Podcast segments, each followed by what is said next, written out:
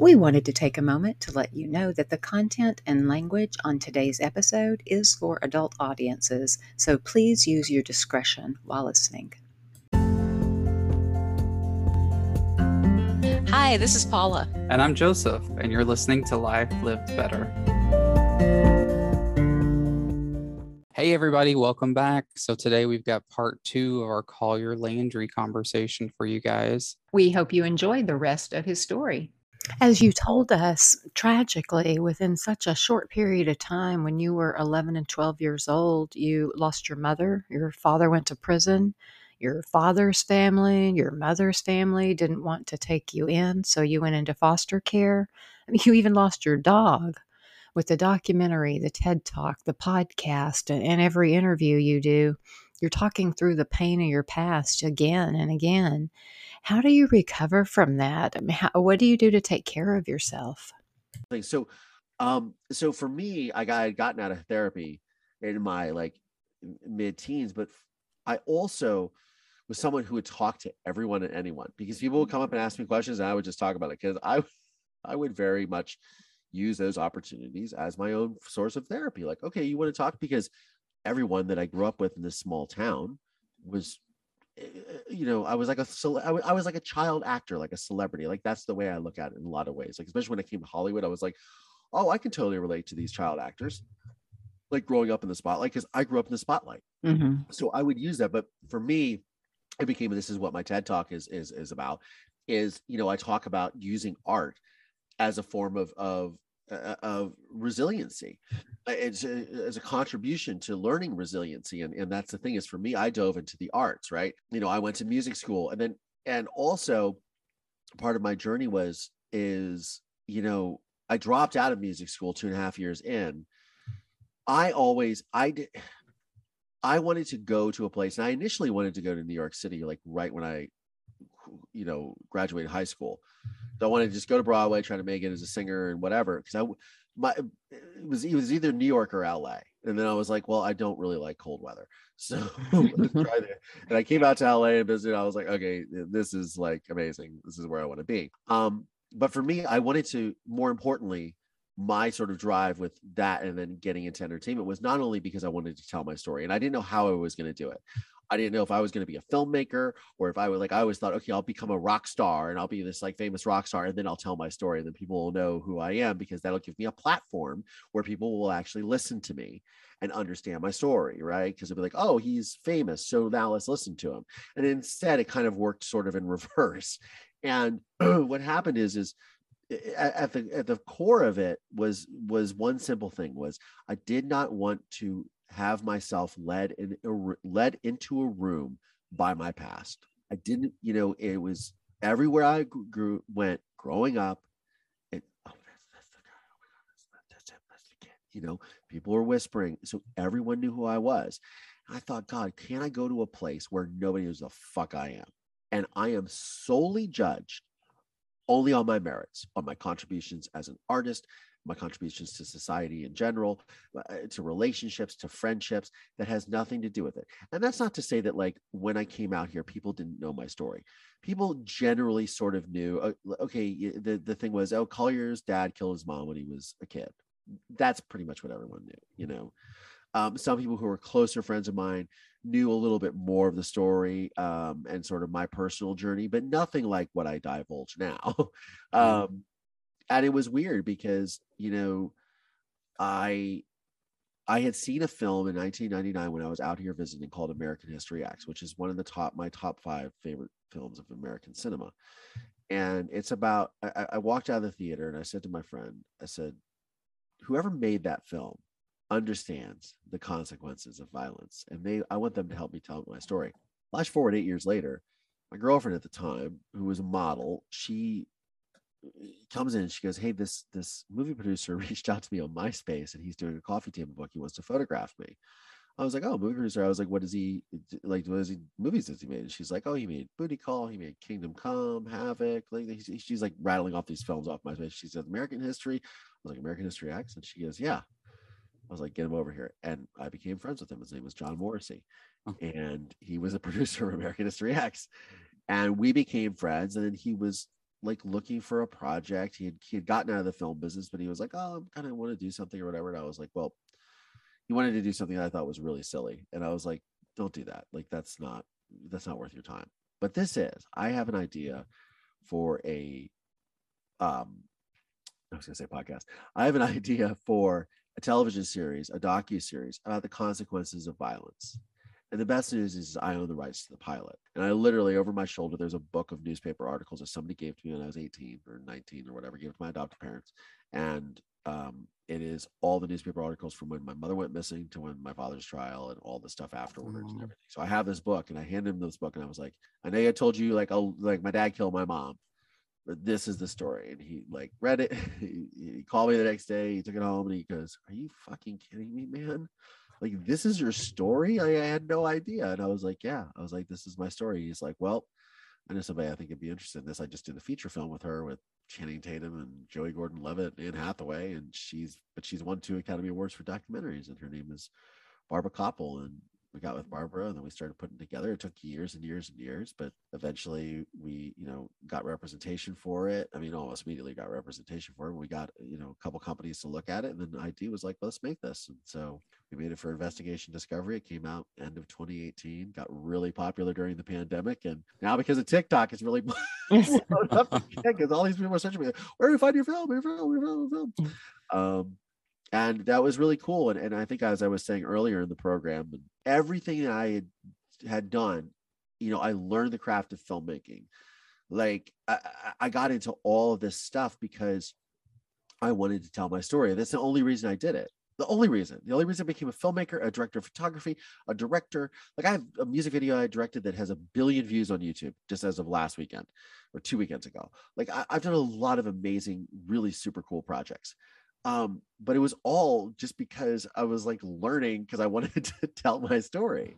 And i was so lucky to have people like john and barbara kopple get involved and really believe in this and, and id and gersh and all these you know these these people that because i was able to tell the story and i wasn't really going to be in the documentary. It just kind of worked out that way. But uh, you know for the like you saw and there's the big scene confronting my father in in prison and it's it's it's really crazy and i'm just really fortunate that i was able to tell the story and you know there's things of course i would change and stuff and, but at the end of the day the film has had such an impact on people and so to, to circle back around to your mm-hmm. question the crazy thing is that these people have reached out to me with them their stories and their you, you know it, it's it's always hard when you're dealing with trauma because people are like it, it always happens they're like yeah so i was uh you know i i grew up and i was like sexually abused by a lot of them are sexual abuse cases unfortunately and they're like you know uh, uh, i grew up and i you know i was treated this way and then i didn't know how to deal with it i became a heroin addict i got in and out of relationships and this and that and i just was feeling sorry for myself and I, it's like god i just my life sucks and then i saw your documentary mm. and I realized that like I have it good, and all these people, and I'm like, look, and, and I try to tell them, you know, I'm like, hey, look, this is not like a competition. Like I know that my I already am aware of how unique and crazy my story is. That does not discount your story. Like your mm. truth is your truth. You're going through is you what you're going through, and don't think just because my you somehow are insignificant. I'm glad that it gives you hope, and I'm glad that it, it uh, speaks to you, and and you are learning from it and drawing from it on my resilience and and and that helps you but like please don't discount your story. One of the things that i do with the podcast is uh, you know i talk to other survivors and and people and, and people of interest in true crime because i am genuinely fascinated by why people are fascinated with true crime. Mm-hmm. also fascinated becoming fascinated on how it's so it is so exploited because again i made a film. I didn't make a true crime film. You know it comes dressed as true crime but it's really like a plea for humanity to quote variety. Um, but that's really what it is and um, then as i got and as i'm getting in this true crime world which is very very recent for me i mean we're talking like the last few months that i've gotten into this world and meeting other people i'm like oh look at how these people are exploited for their stories look at how television series like dirty john are now franchised but mm. they're not but they don't get paid or how these podcasts are generating tens of thousands of dollars monthly by exploiting survivors stories victim stories stories and not giving back or not and these people aren't paid and they are going through genuine trauma like oh they get paid that doesn't even cover one therapy session with a lot of these people so you know they don't they don't get paid for their stories and all. so i'm sort of getting into this sort of stage of uh, almost advocacy for other survivors because i have this very i have also have this sort of mentality like you know pick on someone your own size, guys. You mm-hmm. come after me because I can handle it. Like you, you can. There's nothing you can throw at me that is going to make me flinch or stutter or or back down because I come. I, I, I am here for all the smoke. Mm-hmm. I'm here for all of it. Don't don't come after those guys. You come after me because I'm your equal. I'm not going to let you bully people. So I'm sort of getting into that a lot as I'm discovering how these people are being exploited. And it makes me genuinely angry. But also, one of the things that I do with the podcast is I, you know, so I reach out, you know, I, I talk to survivors, I talk to people that are involved in true crime that I find are fascinating. But I also read my father's letters from prison because mm-hmm. no one has able been able to do to see these. We do a couple of them in the film. I'm actually reading the letter that I wrote to him in this in the scene with him in the prison uh, which is I won't spoil it for anyone, but it's very poignant to say the least. Mm-hmm. Um, you know, reading these letters from prison to him, you know, a man who's murdered his son's mother, his world, and who is now, um, you, you know, gaslighting and manipulating this this child is insidious, but it gives people some real look a real look into narcissism and sociopathy and psychopathy and and those are be, those are becoming invaluable tools right now especially because of uh, like in a post-pandemic world where people were locked up inside with people in quarantine for mm-hmm. over a year and they really got to know people and they had no respite from that like couldn't go to work they couldn't go to the gym they couldn't go to school you know what i mean like one of the things that i had in those moments, like I was talking about as a kid, is I went to school and I was able to then freely speak to the police detective. If I didn't have that, I don't know where I would be, right? Mm-hmm. And and it, you you have a little bit of that reprieve or that respite from those situations, whether it's household domestic abuse, physical violence, uh, you know, drug and alcohol abuse, whatever that is. And and I feel my heart goes out to people like that that that have lost that to the pandemic. But I think that's why they gravitate towards these things because they email me, they DM me, they're just like, oh my God, that episode. And it's like, I see this in my former spouse, my father, my mother. You know, it's men and women, by the way. I've been in a terrible narcissistic relationship with a woman that I was just like, I didn't even realize I come out the other side. I'm like, what was that? You know, it happens. And you know, and I know what to look for, but I wasn't thinking about it, you know.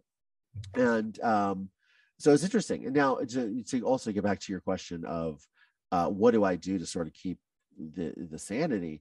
Uh, you know, I just did an episode with a guy named Dr. Angel Iskovich who wrote a book called The Art of Routine, and I sort of argued with him. Not that I had to argue, but like my sort of thing is, and and when I talk to other survivors and trauma victims, is routine is one of those things because it uh, it feels like it gives you back the sense of control right? Because so much was taken out of your hands, right? So, like for me, before this podcast, I was a couple minutes late because I had to go swimming this morning. I wanted to get my workout in because I knew I couldn't get the rest of it because that's something that's very important to me physical activity, exercise, being outdoors. Those things are important to me. Mm-hmm. Like they are mm-hmm. necessary for my functional being. Like mm-hmm. I can't be that. And I think that for people that are listening to this that have gone through trauma, I mean, I've probably talked way too much, but one of the things that I would say is having you know you're always looking for the sense of control right? You're always looking for the sense of like taking back what was taken from you.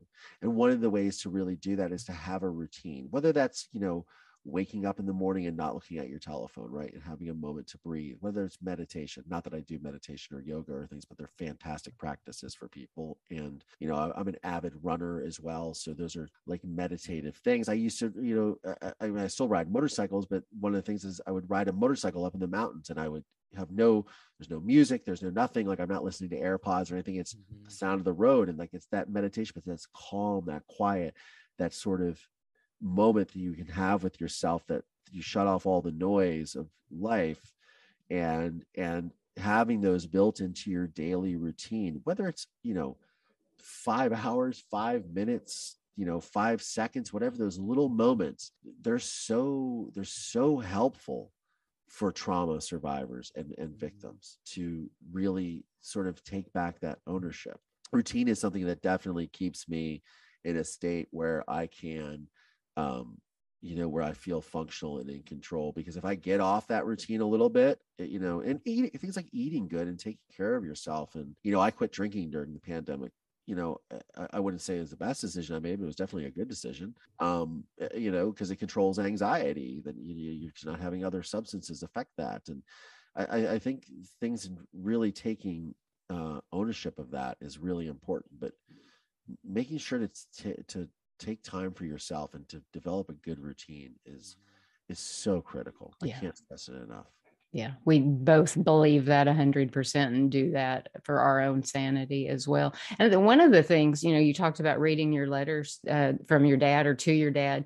I think for a lot of people, at least for me, what that is, is like it's kind of exploring the contradiction in you know you you share that he's is a narcissist. He is you know how he murdered your mother but he's your dad. Oh, and you sure. I talk about that kind of that confusion in that and i think that's something absolutely and it's and and, it's, and by the way like i read a letter that i wrote to my father in the film but all the all the letters i read in the podcast are all letters from him from prison mm. to me and to to show the gaslighting all that stuff. And yes it is really difficult to reconcile the weird sort of dichotomy that's at play or juxtaposition maybe of the fact that he's my father and that he's also this horror of a human being. And you know it was really interesting because when the film was starting to screen at festivals this reporter i think from the new york times had was interviewing me and he says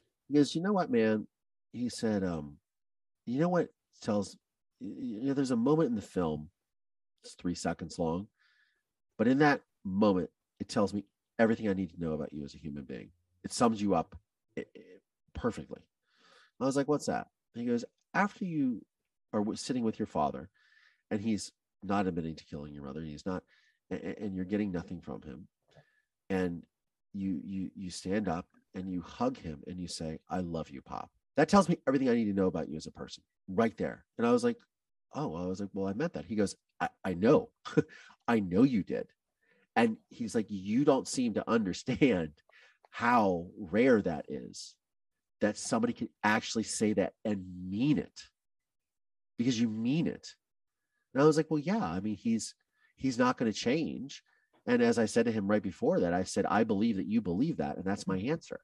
Because the whole point and the whole like my ted talk and everything that i talk about the whole point of making the film was to find out how he killed my mother. Like we are talking 25 6 7 years of my life. I wanted to know the answer to that question. I sat down in that room and i wanted to answer that question. I don't get it in that way that i was expecting. And that's why the ted talk is what the answer you seek is not the answer you need. And Mm. or what you find because you know that's not how life is. Life is not perfect. Life is an imperfect situation and you have to have the grace and the poise and the compassion and the understanding with others and with yourself most importantly to go i might not get what i'm expecting but i'm always going to get what i need. Mhm. and you get that and it's incredible and it's just you know it's one of those moments that's really poignant. That's good. Is there any kind of lesson in all of this that you would want to share with us that you've learned through these experiences? I mean, I think for me, I mean, I think it's that. It's that you often, you know, we often tend to go through life expecting a certain outcome. And you just have to be open to mm.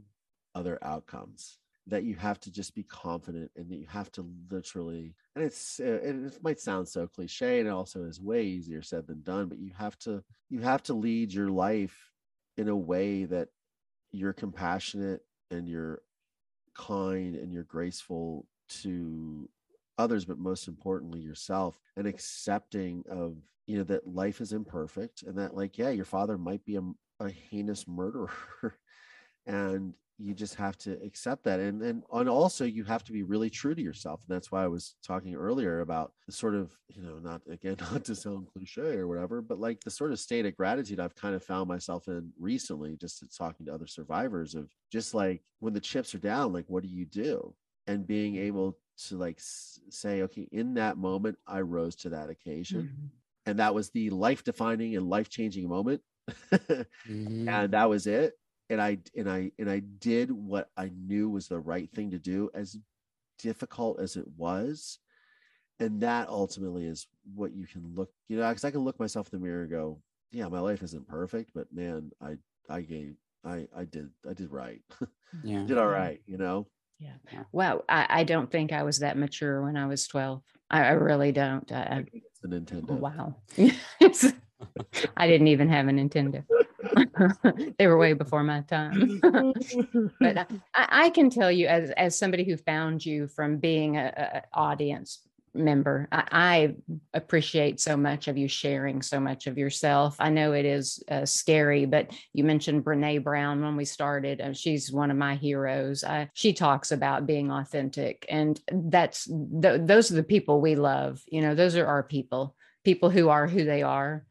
Just you know, yeah it's, it's interesting you talk about the authenticity thing and and uh, you know there's this moment in making the film where uh i go to see the case file which contains photographs of the Mm. body and things like Mhm. that and i'd never seen this before and i was talking to the police detective and his wife and you know it was after we were done filming with them and they said um you know, Barbara was like, okay, I was like, what are you guys going to do? I'm going to go to the gym. And they're like, well, we're going to go down to the police station. We're going to look at the file. We're going to do this and that. And she's like, do you want to go? And I was like, I'm thinking to myself, no, I don't want to look at those photographs. Um, and, and before I can even say no, like Dave and his wife are like, absolutely not. You're not going down. Absolutely not. Like they got very protective. And I was like, I'm like, but what are we here? Again, this is this opportunity, right? What are we here to do? I'm here to show the audience in the most authentic and vulnerable way possible because it doesn't work if you're not authentic and vulnerable. Mm, This shit doesn't work. and I'm like, this is one of the most difficult things I'm going to have to do. And looking at these photographs, like this is what it like this is what we're doing here. This is what I wanted to do with the film. This is what we're doing here. This is what this is about is to is to be like this is okay. I can do this and so can you. It's the the lead by example mm, you know scenario. It's the the the thing is is that like the the vulnerability and the authenticity i and i didn't think about it at the time other than it was like other than i was like this is what the right thing to do is. But now looking back on it i'm like god that's my superpower. Mm. and i'll leave you with one thing now i'm going to get choked up again. But uh, uh, you know we're, we're at all these film festivals and i'm uh uh, we, we do the Q and A's after the film screens and stuff like that. We're sitting at this table up on stage, and I made this like super like just silly joke, and I said, "Oh, I said I feel like we're at a, on a panel at Comic Con," and uh, so I'm taking questions from the audience, and there's you know three or four people, whatever. And then this guy steps up to the microphone. He says, um, he's like, you know, thank you for the film, Collier. And he's like, he's like, something you said was really interesting to me. He said, you know, I know you were kidding when you said you feel like you're at Comic Con. He's like, you're a real life superhero, man. I was just like, oh my god, I start crying. I'm like, oh my god, you know. And it's uh, it's like, uh, yeah, I guess so. I'm glad that people look at it that way, you know. And I think that's just that's the vulnerability and the authenticity thing. mm, I, I I concur. I mean, Joseph and I Yeah. meet a lot of people that's lives were destroyed because of things that have happened in the past. Not that you don't have pain and you don't have, you know, haven't struggled, but you've turned that trauma into something so much more you know you've really turned it into something and then sharing it with other people i mean that i agree i, I just you you are giving so much to so many people and I hope that you're getting back. You know, I hope that you're getting back some of the good Sure, stuff sure. because you deserve it. I mean, it's it's um I, I know it has touched my life and so many other people you come in contact with, I'm sure all the time tell you the same, how it has, you know, kind of changed pers- uh, perspective or just, you know, and you, that's what that's you're doing that with your life. It's not a one shot deal. This is your whole life. So that's what's so I, I admire it so much, you know. Thanks. I mean, at the end of the day, I'm just a kid who really loved his mom. Yeah. Well, we hope you guys enjoyed our conversation with Collier. There are lots and lots of places that you can find him and more information about him. Paula, you want to share a few? Yeah, absolutely. You can go to his website directly and find all of his links, collierlandry.com, or you can go to IDTV Prime. Uh, a lot of places have that documentary called Murder in Mansfield. He has his own podcast called Moving Past Murder, and it's on all the normal places that you listen to podcasts. You can also find him on Facebook, Twitter, TikTok, and he's even got a TED Talk. We, would like it if you'd love us too. Give us a like. Give, give us, us some love. Show us your love. I have. I admit it is about my self esteem. Every time someone likes or follows us, I feel a little better. well, thanks again for listening, and don't forget that knowledge leads to a life lived better.